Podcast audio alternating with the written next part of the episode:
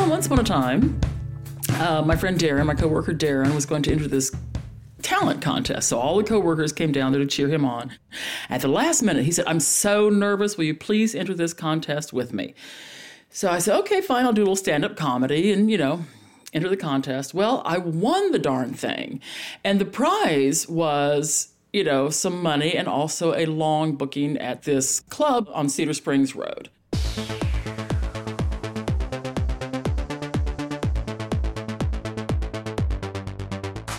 I live in Dallas, and there's a little strip of gay bars uh, on Cedar Springs Road.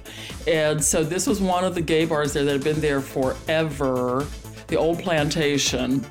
It had been downtown where now stands the Dallas Museum of Art. And back in days of yore, you'd go there and you'd see half the Dallas Cowboys there, and then you'd see Dallas Cowboy cheerleaders and SMU students and a little bit of everything. And, and it was the place to go, gay or straight.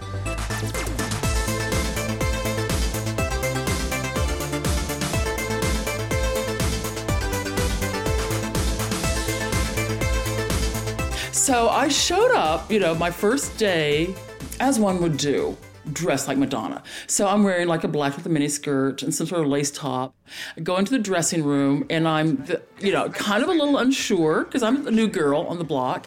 And I'm in the middle of this dressing room surrounded by all these drag queen stars who were famous in Texas, like Tiger Lil, who eventually gave me her gold pleather miniskirt, and Miss Candy Delight, who had like this giant bouffanted orange hair and would put on at least an entire container of blue mascara every single night.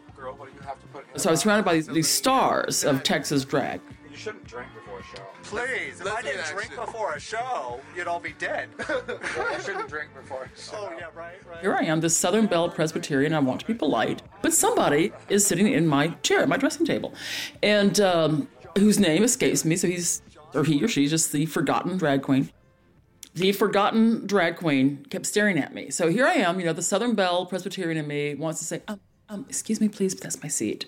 Yeah, I want to be polite about it, but uh, at the same time, I think, well, maybe, maybe I'm not understanding something, so I'm going to be, I'm just going to be very polite and kind of sit in the corner. Well, Forgotten Drag Queen kept staring at me and staring at me. And I and I see Forgotten Drag Queen go from male to female with like five layers of pantyhose and the boobs and everything and the hair and everything. Meanwhile, in the corner, we have Tiger Lil, who's about six foot four, pooping up her hair, and then Candy Delight with the Texas orange hair getting bigger and bigger. So eventually, Forgotten Drag Queen comes up to me and she grabs my left breast, the larger of the two. And she says, I just got to ask you, girl, what is it? Mind you, her hand is there the whole time. And so I look at this hand on my left breast and I say, Well, it's a breast. And she said, No, no, no, no, no, no, no, grabbing my boob and shaking it. She says, No, no, no, no, no, no, no, no, no, no, no, no, no, no. What is it? And this thing is going like that. And I say, Well, it's full of milk ducts. So when I give birth to a child, I can suckle this child. And the hand is still there, still shaking.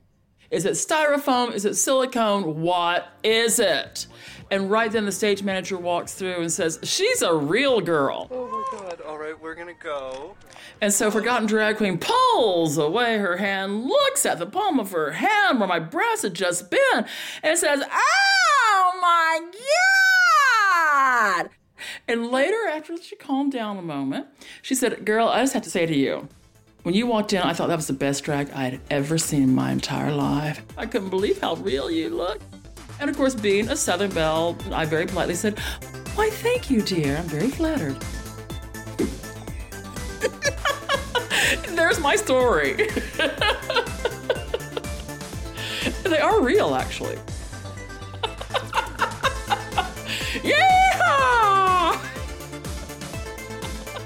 You've just listened to the first minisode in season two of B Stories, putting boobies in ears since 2015. We leave you with a little bit of advice from the extraordinary Miss Candy Delight. The Cuban born transsexual drag queen, Miss Candy Delight, just took a liking to me and kind of decided to mentor me and love me. She'd always give me her drink tickets. And she'd always insist I come have a drink with her. And she would pull me aside in the corner and say, Look at you, honey. You're beautiful. You're fabulous. Don't you take no cheat from nobody. and I don't.